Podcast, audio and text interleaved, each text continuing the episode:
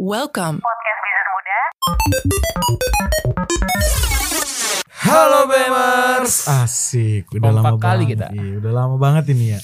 Terakhir kita podcast sebelum covid. Enggak dong. Enggak dong. Kelamaan ya. Anda kelamaan. masuk aja baru belum lama. Oh iya betul. Baru sebulan. enggak dong, enggak. enggak dong. Enggak dong, masa sebulan. Tiga hari. Nah, enggak, enggak, enggak. Sehari. Oh. Nah, kita nih kalau udah ngobrol kayak gini nih pasti kita mau membahas sesuatu yang seru nih pastinya. Pasti dong. Nggak mungkin gak seru kita nggak bahas. Iya.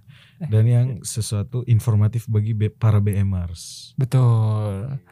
Ngomong-ngomong informasi yang menarik. Di Indonesia itu kenapa ya?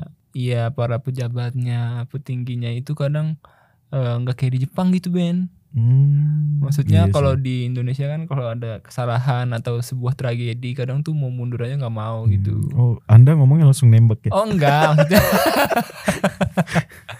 katanya Iya gitu. sih, iya. Enggak sih Katanya. kalau menurut gue itu bukan kata sih, tapi itu Apa? fakta. Oh fakta, oke. Iya, karena emang kalau gue sih emang yang kayak gue selalu, orang selalu ngomong emang kayak lu sejauh apa pun lu ke luar negeri pasti lu bakal cinta Indonesia. Betul. Itu tempatnya. Tapi, Tapi- ada orang-orangnya yang menurut gue gue kurang respect lah. Oke, soalnya kalau udah di Jepang beberapa eh, pejabatnya ada sih ini yang bakal gue sebutin. Cuman eh, secara general aja kebanyakan tuh ada kesalahan atau bahkan dia kondisi kesehatan yang kurang baik gitu, dia Hmm. mengundurkan diri cuy. Jadi kayak ada rasa gimana ya, malu kali ya, apa gimana gitu. Sama eh, ini sebelum gue lupa ya, gue baru ingat sekarang. Jadi kalau nggak salah dulu di parlemen Inggris, dia itu petinggi di eh, di Inggris kan mereka ini kan ya pemerintahan juga ya, Betul, selain raja kan, iya. ya kan. Kalau nggak salah pokoknya beliau petinggi di Inggris gitu, dia telat dan dia langsung ngundurin diri. Tapi dia ditahan, tapi dia menurut dia bahwa ini tuh mandat dari eh, kepercayaan dari masyarakat kepada gue dan gue sudah mengecewakan mereka. Jadi gue gua terlambat. diri gitu ya. Langsung mundur diri di. Padahal dia terlambat. terlambat doang sebenarnya maksudnya dia cuma terlambat 5 menit gitu loh. Dan itu sebenarnya bisa dimaafkan tapi menurut mereka tuh menurut dia sendiri tuh enggak. enggak karena itu udah mencederai kepercayaan masyarakat kepada dia Aduh, gokil. gila. Bahkan nih eh, BMers eh, di Jepang sendiri tuh ada lima perdana menteri yang mengundurkan diri karena berbagai alasan. Yang pertama tuh ada Yoshide Suga. Dia Hmm. tuh eh, sebenarnya perdana menteri yang menggantikan Shinzo Abe.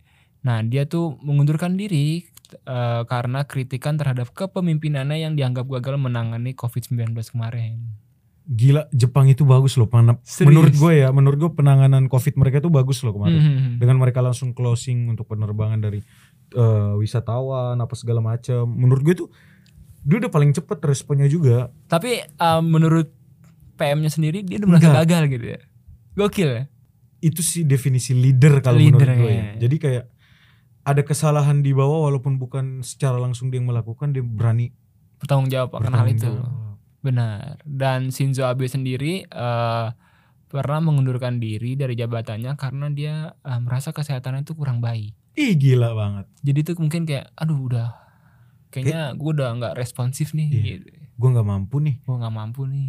Gue mundurin diri. Maksud gue lu ngomong sehat ini kan menurut gue kesehatan itu tuh bisa lu dapat ketika maksud gue kan lu sakit nih ya, lu sakit dengan lu mungkin mengubah pola hidup, obat itu sebenarnya kelar. Benar. Tapi bagi dia tuh enggak. iya, jadi berarti Enggak. ketika dia memegang jabatannya itu berarti dia berpikir bahwa setiap waktu gue yang gue lewatin itu adalah buat masyarakat. Gila.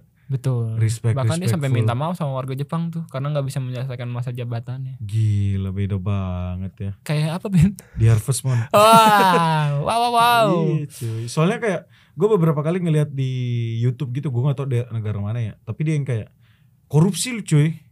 Dia- tapi dia tampil di depan media senyum kayak kayak gitu. Oh, ri- eh, lebih ke arah relax kayak ah, Mm-mm. ini it's Udah okay. itu kan dulu kan eh, tahun berapa waktu itu ya? 2010-an dah kalau. Yang bahkan ada yang masih sempat nonton tenis loh. Oh iya, iya betul. Padahal kan Doi kan udah di dalam ya, udah di dalam. benar. Itu nggak tahu lah. Tapi itu Gua lupa negara mana gua dongeng itu dongeng itu kan. Dongeng. Kalau menurut gue sih. Dan yang ketiga tuh ada Yasuo Fukada. Nah, dia juga nih sebenarnya Perdana Menteri di Jepang pada tahun 2007 BMers. Nah, dia mengundurkan diri karena Partai Demokrat Liberal kehilangan kendali di majelis parlemen dan perekonomian Jepang juga melemah. Ya ah, hampir mirip-mirip kayak yang tadi tapi maksudnya kayak ada sedikit Tambahan lah tambahan karena benar. permasalahan ekonomi.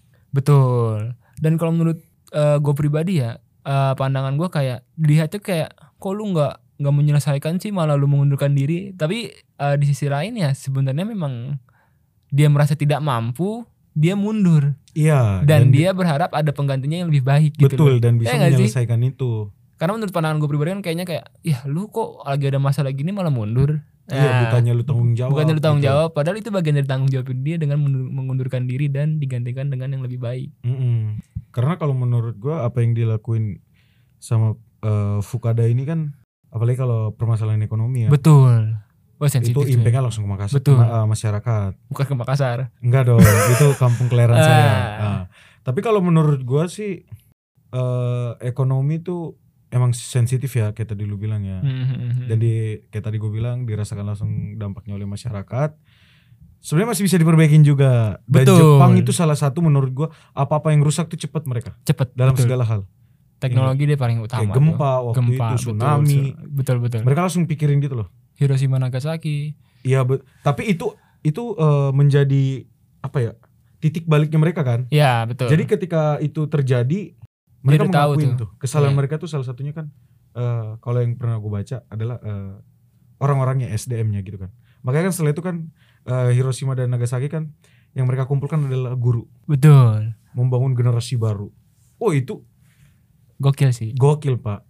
benar benar benar Karena benar. kan ada di tempat lain mungkin yang nggak yang nggak punya malu gitu maksud gua. Iya gak sih? Kayaknya Iya, ada, iya. kayaknya ada. Kayaknya maksud gua ada. kayak dia dengan PD-nya mengumumkan bahwa kita akan mengalami kerugian.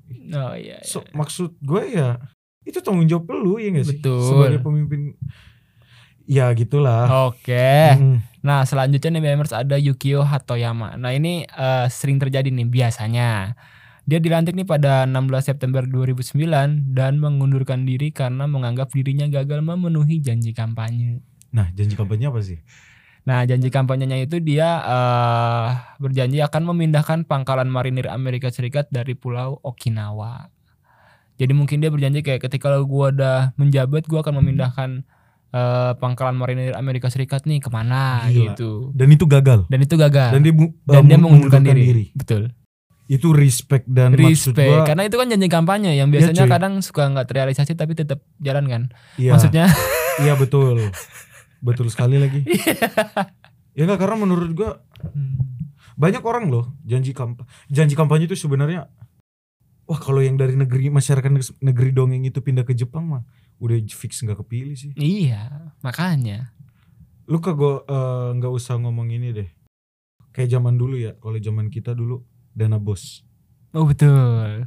untuk Bantuan sekolah. operasional sekolah. sekolah dana bos udah itu kayak ada dulu di puskesmas puskesmas tuh eh, namanya biskuit MPASI Oh Nah, iya. itu tuh diba- dibagiin secara gratis. Setelah itu tuh banyak yang janji-janji, menurut gue janji-janji palsu ya.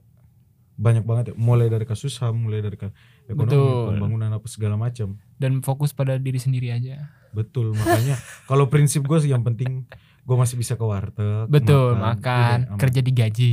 kerja digaji. Udah. Apa- Iya, karena maksud gue ya katanya siapa ya? Kurt Cobain pernah ngomong tapi gue gak tahu ini apa kayak dari Kurt Cobain apa dari orang lain ya lu paling pertama ya lu beresin kamar lu ya dulu Iya, iya betul betul. baru lu ngubah yang lain ya kan nah karena kan eh, di hal seperti itu kan ngebuat orang lain tuh sebenarnya jadi respect gak sih Jadi respect, bener banget. Pastilah jadi lebih respect. Dan yang terakhir tuh Perdana Menteri Jepang yang mengundurkan diri itu Bentar, Mas, bentar, Mas. Ini orang habis pinjam motor saya jangan dikat dong Oh siap siap lucu. siap siap. siap. nah terus Mas Yudo namanya ya. oh iya masih Oh belum pernah podcast nih. dia habis ditinggal Oh sama bininya. pindah kota Oh pindah kota. Kasihan ya. iya iya iya ini. Oke. ya ya ya oke Nah Naoto ini mengundurkan diri karena merasa gagal memulihkan ekonomi lagi karena Jepang tuh waktu itu habis tsunami Ben. yang kita kita bahas Betul. tapi yang kita tadi gue bilang penanggulangan tsunami-nya Jepang itu cepet banget pak Benar. dan mereka kan rawan gempa ya makanya bangunan-bangunan mereka tuh emang menurut gua Dirancang tuh sedemikian Kuat, emang Ya, benar-benar. mau tuh alam jedak jeduk mereka masih bisa bertahan hidup cuy Benar. sama yang kayak tsunami kemarin Oh iya. sebenarnya penanggulangannya tuh udah bagus banget gila ada orang yang kayak kayak gini ya beruntung banget sih Doraemon sama Nobita. Iya. Betul. Iya cuy. Nah, budaya malu yang dibuktikan dengan cara mengundurkan diri di Jepang ini sudah diterapkan sejak lama BMA. Berarti dari zaman dulu. Betul. Dari zaman kekaisaran gitu-gitu ya. yes, benar. Tepatnya itu tata krama orang Jepang banyak menyerap ajaran filsafat kuno yaitu Konfusianisme yang berasal dari China sekitar tahun 1600 sampai 1867 Hmm, yang hmm. disebut Baigan Ishido. Baigan Ishido. Baigon. Enggak, itu buat nyamuk. Oh, salah dong. Beda, beda, beda, beda. Berarti eh, dan ini nih sempat gue baca ini kan tata kerama orang Jepang tercermin dari bagaimana orang Jepang berbisnis dan bekerja.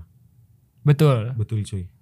Sampai gue baca riset itu eh, bahwa orang Jepang tuh nggak terlalu memikirkan namanya hubungan, hubungan pacaran nikah kayak gitu.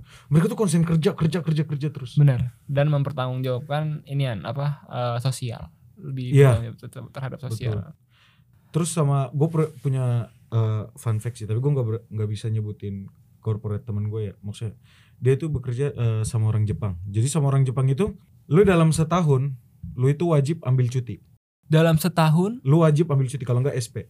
Oh gitu. Iya, jadi karena mereka orang Jepang itu nggak mau ngebayar lu di gaji 13. Hmm. Dan itu salah satunya dan salah satunya juga bahwa bagi dia itu tingkatan bunuh diri di Jepang itu kan lumayan tinggi. betul. karena stres bekerja. Nah dia nggak mau di sini eh, orang-orang yang di dia itu mengalami itu. Oh. Jadi lu wajib, lu harus ngambil ambil cuti. Bahkan lu Iya, harus iya, ngabisin lah kalau nggak salah. kayak gitu. Hmm. Nah sebenarnya tuh eh, masalah tanggung jawab diri sendiri bahkan rasa malu tuh udah ada pada masa samurai Dan sampai sekarang sampai sekarang. nggak bergeser. Jadi eh, pada zaman itu tuh kesatria tuh bahkan bakal bunuh diri jika dia tuh eh, merasa bahwa tindakan dia tuh selama mengabdi kepada rajanya itu nggak terpuji. Dan juga misalnya dia lagi berantem, ketangkap musuh terus eh, mengalami penyiksaan. Nah dia merasa malu kan, Iya. dia malah bunuh diri Apa sih sebetulnya? bagi eh, harakiri. Harakiri ya. Jadi bunuh diri gitu ya. Betul. Jadi dia tuh Dan itu kan di maksud gua itu kan mereka juga eh, berarti mereka melakukan itu ketika mengalami kegagalan ya. kegagalan dan dia merasa itu adalah Aib. tanggung jawab dan aib Iya. gitu maksudnya. Jadi merasa malu. Walaupun ini sedikit ekstrim ya BMers gitu Hmm. loh. Dan ada juga eh, yang terakhir nih ya mungkin ya. Jadi ada beberapa hal yang ngebuat orang Jepang tuh merasa malu nih. Oh gitu. Ah, salah satunya tuh kayak mereka melanggar norma, bermalas-malas, bermalas-malasan. Bayangin nih. Tidak disiplin, tidak berbuat jujur, gagal mencapai tujuan. Makanya gue sering nonton YouTube tuh yang kayak barang lu di Jepang ketinggalan di mana itu aman. nggak ada yang ngambil. nggak ada yang ngambil. Bahkan bakal eh, dianterin ke kantor polisi setempat. Hmm. Sama yang kayak pas gue nonton di YouTube Haruka JKT Oh tahu. yang sama Vindes kan dia ngasih tahu tuh maksudnya kayak bagaimana or- eh, Pak Vincent sama Pak Desa tuh memuji orang Jepang kayak barangnya ketinggalan tapi itu masih ada di situ Betul. bahkan HP lu bayangin nih maksud gua gua gua gua gua nggak gua nggak menutup mata tapi menurut gua nggak semua orang seperti itu kayak di kita nih ya nggak usah HP lu topi Jatuh. Nggak usah- Tinggalan. iya topi ketinggalan lu pulang balik lagi ke situ tuh udah nggak ada Pasti. dompet apa lagi Duit jatuh. Iya Udah ditutupin pakai kaki tuh. Set, Eh, iya, udah itu dia jalannya tuh di agak digeser. Agak digeser. Agak digeser. Kayak orang oh ini ya, maksudnya abis terapi gitu ya. Ternyata enggak, di bawahnya ada duit.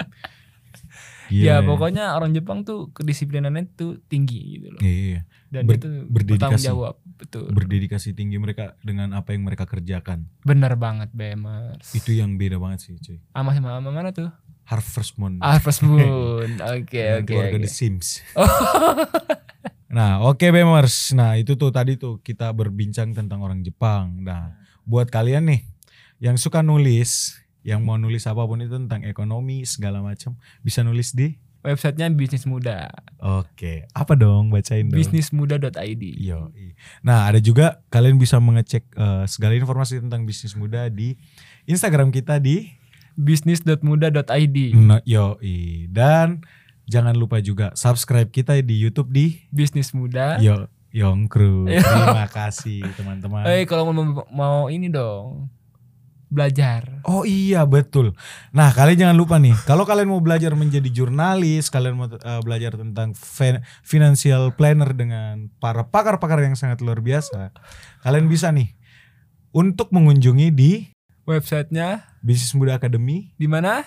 Apa tuh? Tahu buat tanya ownernya. Ownernya silakan. academy.bisnismuda.id ngomong academy.bisnismuda.id Yo, kalian udah denger kan? Kalian di situ uh, ada kelas gratis. Ada kelas berbayar. Ya ada kelas berbayar. Jadi kalian bakal dikasih yang dasar untuk eh, step selanjutnya kalian akan dikenakan biaya. Tapi itu murah loh. Itu sangat murah banget. Jadi kalian bolehlah mencoba dan siapa tahu karena belajar jurnalis di situ kan bisa diterima di media-media besar. Betul. Amin. Amin. Dan kami mengerjakan bisnis muda akademi ini dengan tulus untuk kalian. Oke, Oke, Bemers. gua Ben. Gua Rangga. Kita pamit undur diri. Bye, Bye, Bemers. Podcast Bisnis Muda.